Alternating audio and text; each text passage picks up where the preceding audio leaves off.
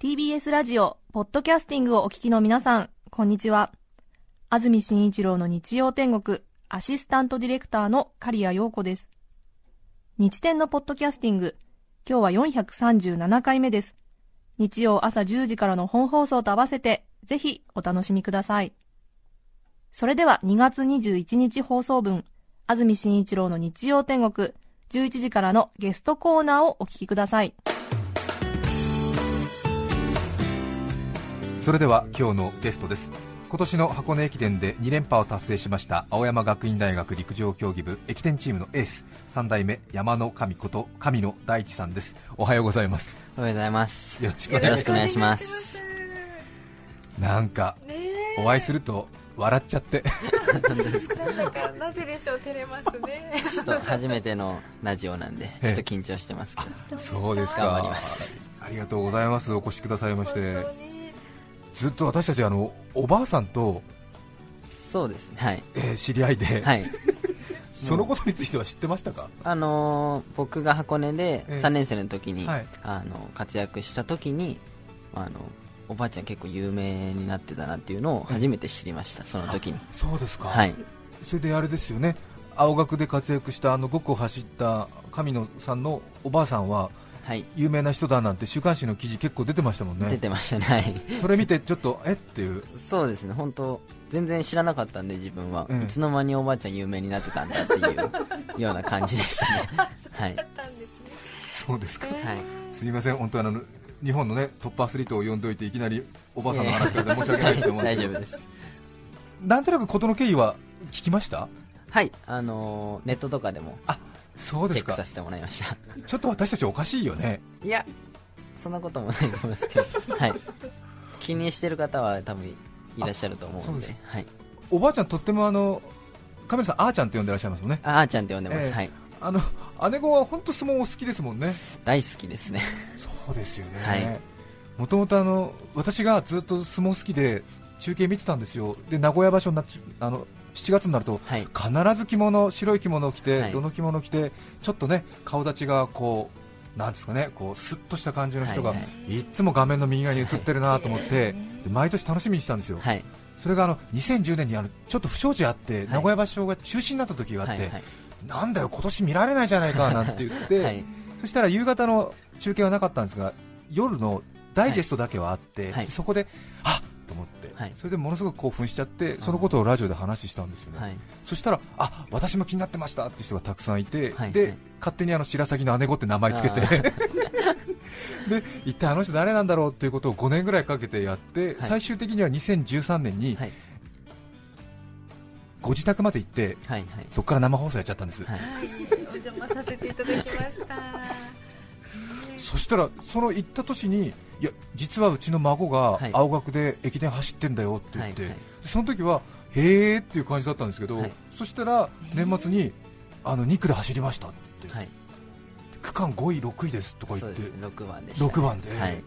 ででもあんまり確かその時あの山梨学院の選手のなんかちょっとあアクシデントがあってであんまり大地映らなかったんだよね なんて言ってたんですよね、はい。はいそしたらその翌年はもう、えへーっていう。ねえ亀野大地さんは愛知県津島市の出身現在22歳。中学生から陸上を始め高校は中京大中京高校。高校入学の時点では女子選手より記録が遅い選手だったそうですが高校2年生 5000m で愛知県大会4位に入賞。3年生の時には念願のインターハイに出場しましたが残念ながら予選落ち。その後青山学院大学に進学。2年生の時に才能が一気に開花。駅伝チームの主力へと成長します。2014年箱根駅伝ではエース区間の2区を任され区間6位と健闘。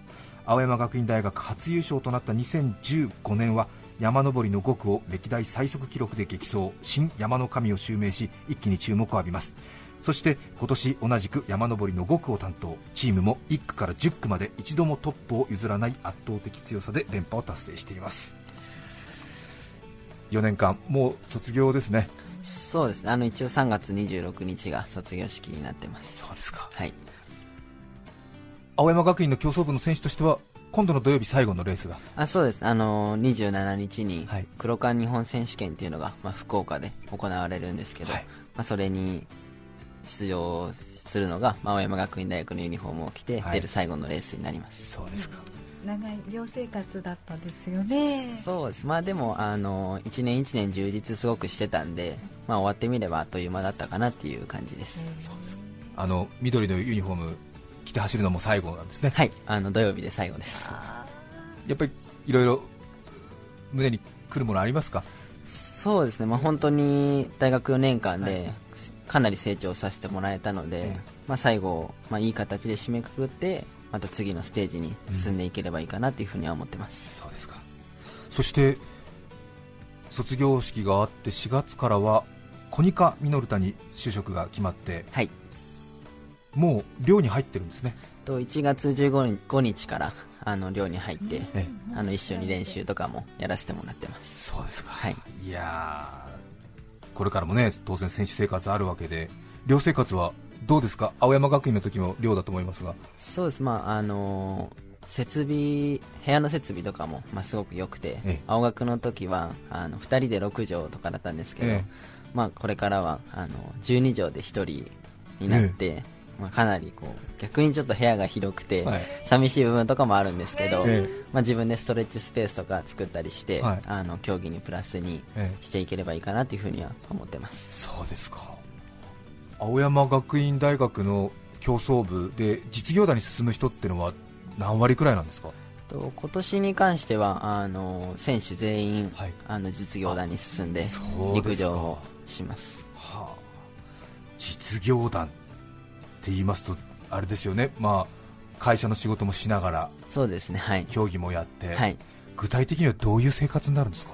まあ、朝練習が、えーとまあ、5時55分集合になってるんで、はまあ、大体5時半ぐらいに、ええ。まあ、起きてえでその後朝練習して、え朝ごはん食べてえはい。8時半から一応あの出社はい。でしてあの仕事をして、えー、と2時まで仕事をして、はい。帰ってきてすぐ2時半から午後練習が大体6時ぐらいまではなるっていうのが、まあ、1日のスケジュールになります。そうですか、まあ多分ね、まあ、アスリートの皆さんは、うん、できるって思うのかもしれないですけど、はい。ちょっと傍から見ると、毎朝5時半には運動しなきゃいけないですもんね。そうです。まあでも大学の時ははい。4時50分起きだったんで、それでもちょっと遅くなったんで。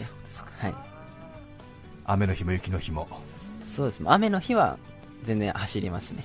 あ雪だとちょっと走れない時もあるんですけどえ雨だったらあの陸上はよっぽど寒くない限りは普通に練習あります。えそうですか。はい。当然落ち込んだ日も前の日に嫌なことがあった日も。はい。そうですね。もう嫌なことあってももう次の日朝練習は絶対やってくるのでえ 切り替えてやっていかないといけないです。そうですはい。1日どれぐらい走るんですか？大体30キロぐらいですかね。30キロくらい、はい。30キロまあいかないぐらいは走ってると思う、まあ多い時はもっと多かったりとかしますし、まあ、インターバル練習の時とかはええ。ちょっと距離が少なかったりとかありますけど、まあ、大体平均して30キロぐらいかなって思います。それで朝練終わって汗かいてシャワーは入るんですか？足は入ります。そうですよね、はい。ええ。で着替えて着替えてはい。今度仕事行くんですもんね。はい。はあ、まあ、これまでは勉強だったわけですけどもすねちょっとそこが信じられなくて、そうですね。えはい。え仕事して今度2時に終わって今度また着替えて、はい。で走ってではい。終わってシャワー浴びてはい。1日2回シャワーってことですねそうですね。もう結構午前練習、まあ、水曜日とかは、はい。あの出社せずにええ。1日練習日っていう形になってるんですけど、そうすると1日3回ぐらいシャワー浴びたりとかもあります。はいいやーまあねまあこれが今度仕事になるとはいえいやなかなかできないですよね。コニカミノルタに就職はい。しようと思った理由は何かありましたか？と、まあ、2つ理由があるんですけど、ええ。まあ、1つはあの憧れの選手が自分がこう陸上をやり始めた時から憧れの選手がいて、まあ、宇賀地剛さんっていう方なんですけど、はいええ。まあ、その人がいるっていうのが、まあ、1つのあの理由でもう1つは、えーとまあ、かなり実業団の中でもコニカミノルタは厳しいっていう、はい。まあ、印象を聞いていて、まあ、自分は厳しいところでやってあの自分の才能が一番あの伸ばせるチームじゃないかなっていうふうに思ったので、うん。あのコニカミノルタを選びました。はあ、一番練習がきつそうなところに行ったわけですね。そうですね。あの、まあ、練習、まあ、どこもまあやってるとは思うんですけど、あのまあ、充実した質の高い練習はい。ができるっていうのと、まあ、あとは強い先輩方もたくさんいらっしゃるので、まあ、そういった先輩に追いつく追い越すでやってたら自分の才能はどんどん伸びるかなというふうに思ったので選びました、そうですか。それからこれはよく聞かれる話だと思いますが、はい神野さんは、まあ、高校生まではさほどはい、名前を全国に轟かすというような選手ではなかったんですよね。そうです、まあ、全国大会も一応インターハイも出場はしてるんですけど、ええ。まあ、予選落ちとかはい。だったんでもうその頃は本当青学で一緒にやってた久保田とかがはい。もう世代トップで、えもう本当久保の上のような存在だったんですけど、はい、本当そんな感じですね。えで確実に変わったっていうのは2年生の時ですか？1年生の時ですか？大学2年生二年生の時。ですね、はい、2年生の何月ですか？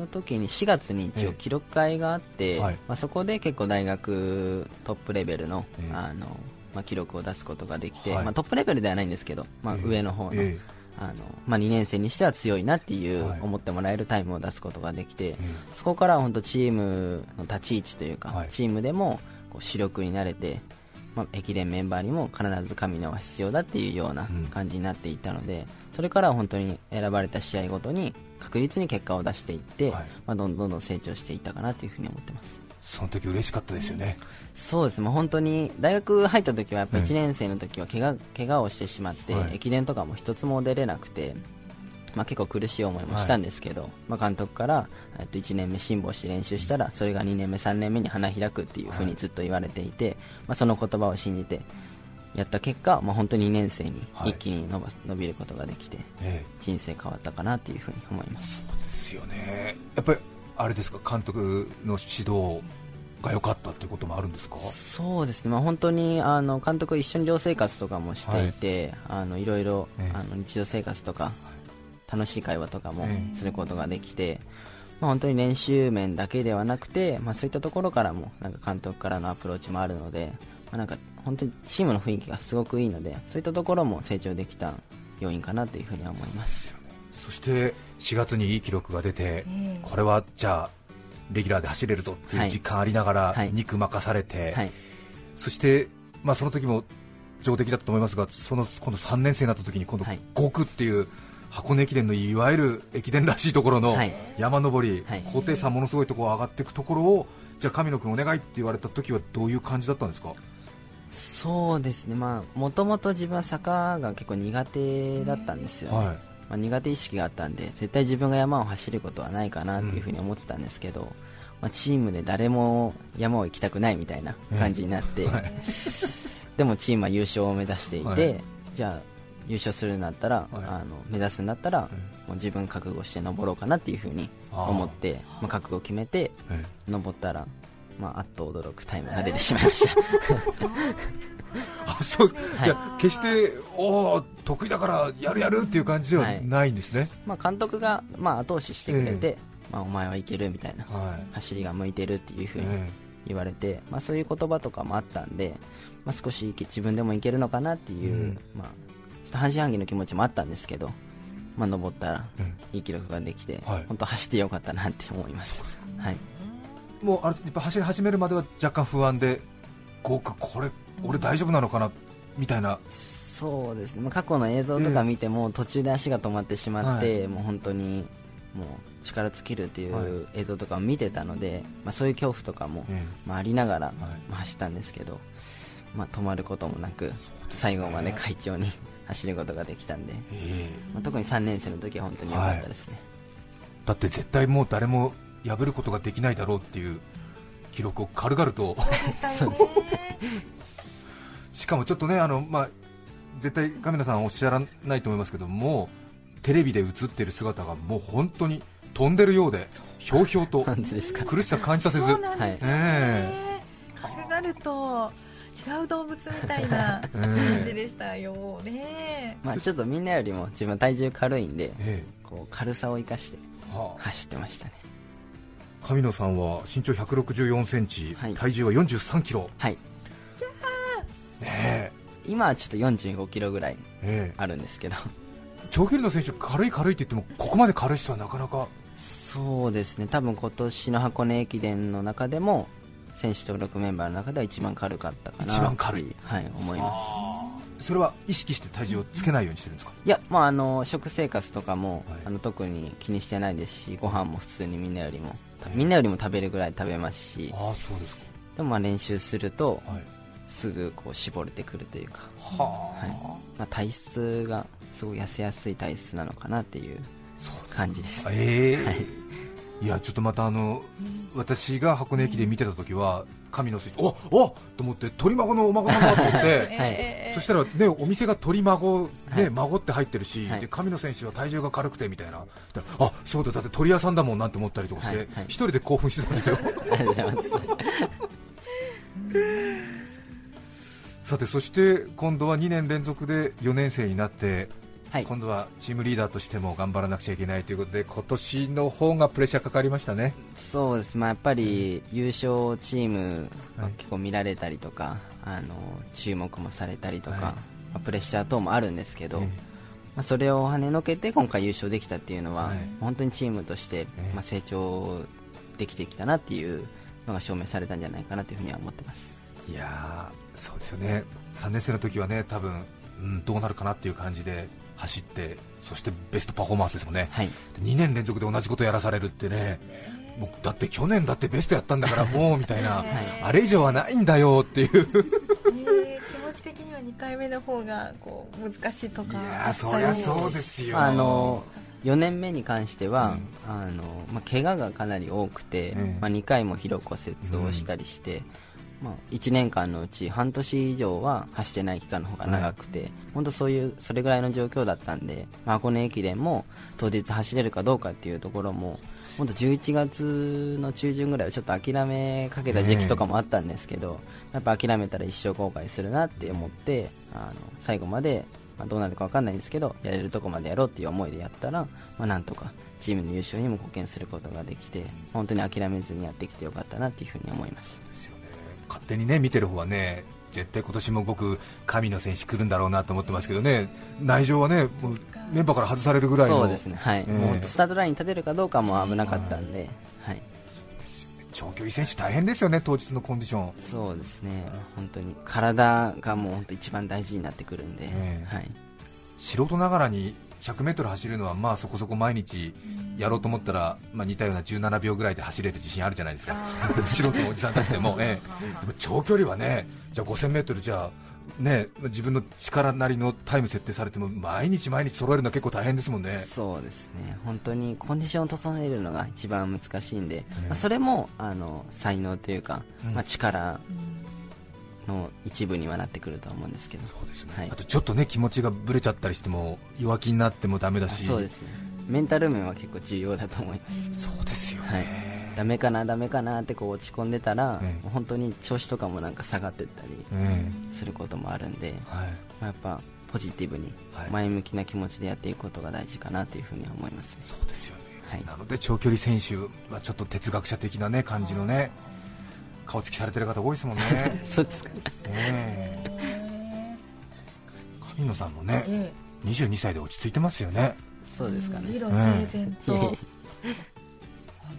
あのありがとうございつも言うんですけどあの大体人間って喋るときにえーとかあーとか言うんですけど、はい。本当にそういうこと言わないですもん。だからきちんと自分の中でこうソリッドな部分ができているので、あの A ですよね、えー3.5センチって言ったら3.5センチプッと出せる、そういう感じのまあでも本当今日はちょっと緊張してます。そうですか、はい。えー。さて、それではここで1曲お聴きいただきたいと思います。練馬区のケンケンさん53歳男性の方からのリクエストです。AKB48 365日の紙飛行機です。2月21日放送分、安住紳一郎の日曜天国、ゲストコーナーをお聞きいただいています。著作権使用許諾申請をしていないため、リクエスト曲は配信できません。引き続きゲストコーナーをお楽しみください。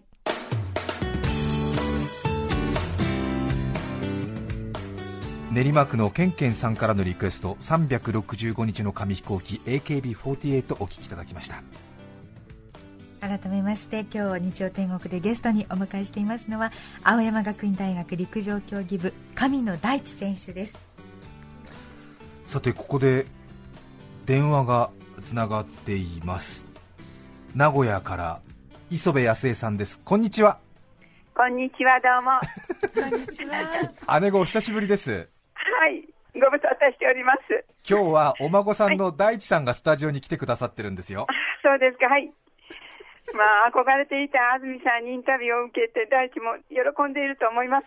いや大地さんそんなこと一言も言ってないですよ いや、それは。私が、私が思うだけです。はい。そうですか大地がそんなことは言いません。私が見てる限りでは、前から、うん、そんな、あの、有名な安住さんになんて言って、すごく憧れてます。これは、いえいえあの、お上手を言ってません。そのまんまを私は、あの、話してるだけです。はい。はい とってもだから今日は私はね、ええあの、朝からルンルンです。あそうですかはい。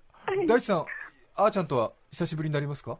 おあ話はの、今日の朝ええ、あの、日曜天国、安住さん日曜天国出て出るよっていうのはえ、あの、はい朝電話しましたね。ああそうですか、は 今年もお電話いただきました。はい。5区走りまして大活躍でしたねそうですね。ええもう本当夢の夢でした。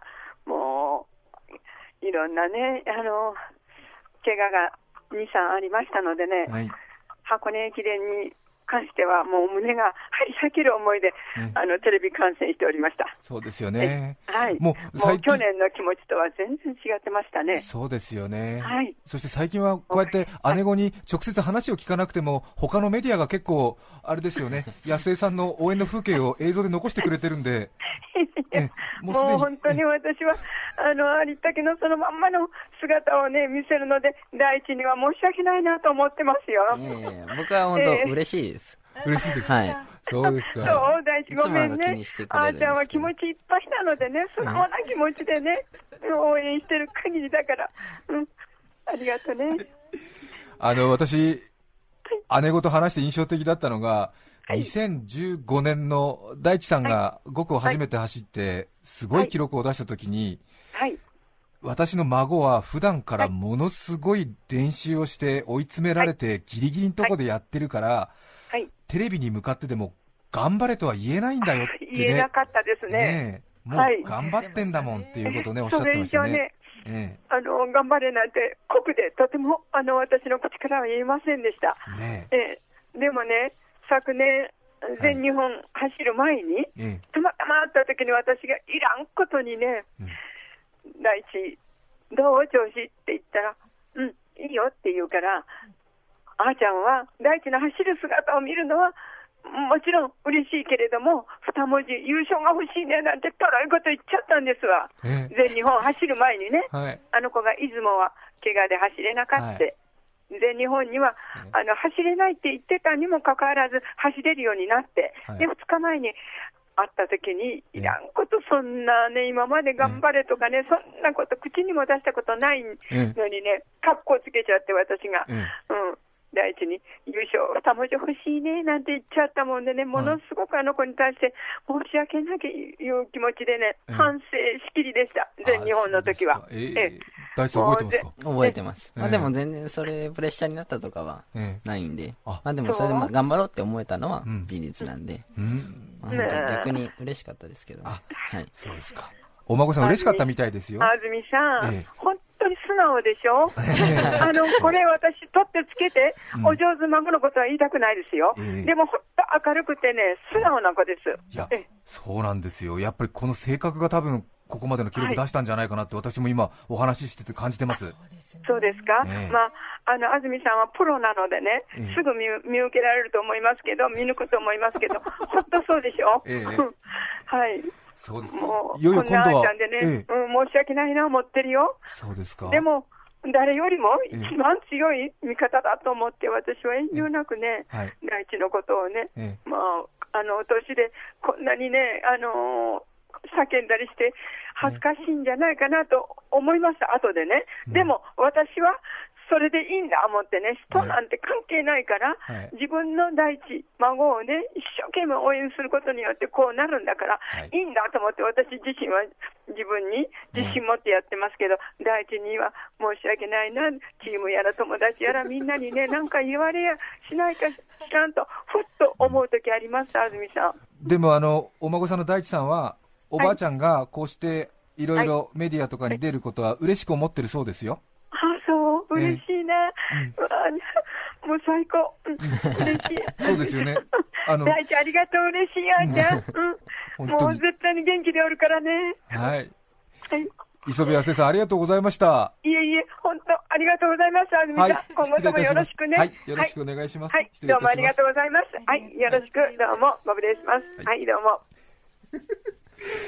あーちゃん。元気でしたね今日。はえーそう本当にちょっとあの謝らなきゃいけないなと思ってて、ちょっと私たちが面白おかしくね、はい。あのテレビに映ってる、はい。本当、ごくごく真面目なご商売やってる、ねえで神野君の、ね、長距離の活動もあるしと思って、迷惑になってないかなっていう気持ちもあって、全然迷惑じゃないです。もうもっともっと、はい、取り上げてもらっても大丈夫です。そうですか。はい、あの実は番組であの、はい、7月にはい。白鷺の姉子を見に行こうっていうツアーをプレゼント告知させていただきました、本当にすいません。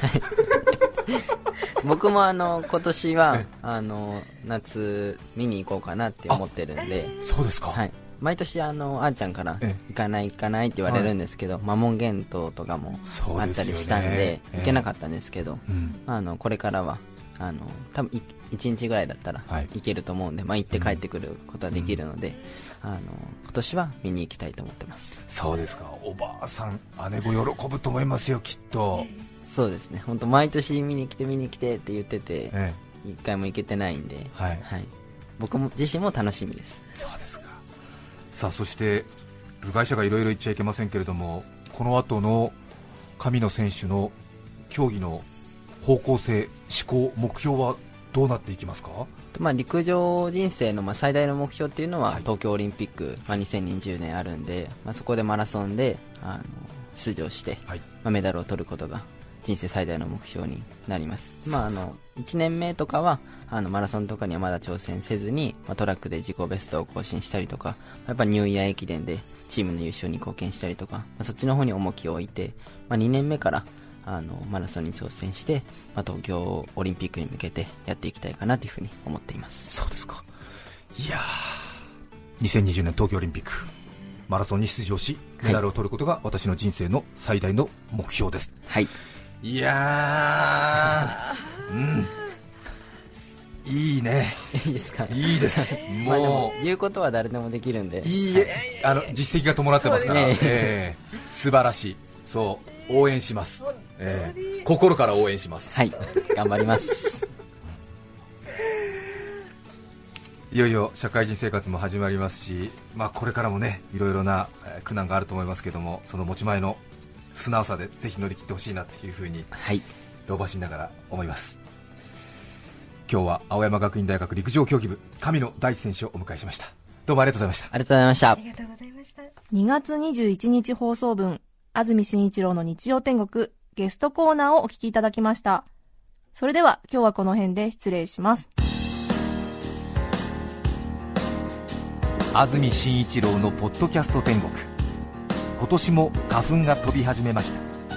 道端で舞い上がるのはスギ花粉。道端でジェシカと呼ぶのはジェイソン・バトン。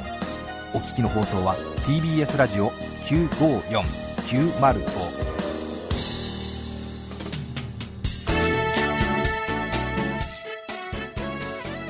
て、来週2月28日の安住紳一郎の日曜天国、メッセージテーマは、最近気づいたこと。ゲストは、バイオリンとピアノのクラシックデュオ、杉鉄のお二人です。それでは来週も日曜朝10時、TBS ラジオでお会いしましょう。さようなら。安住紳一郎のポッドキャスト天国これはあくまで試供品皆まで語れぬポッドキャストぜひ本放送を聞きなされ TBS ラジオ954 905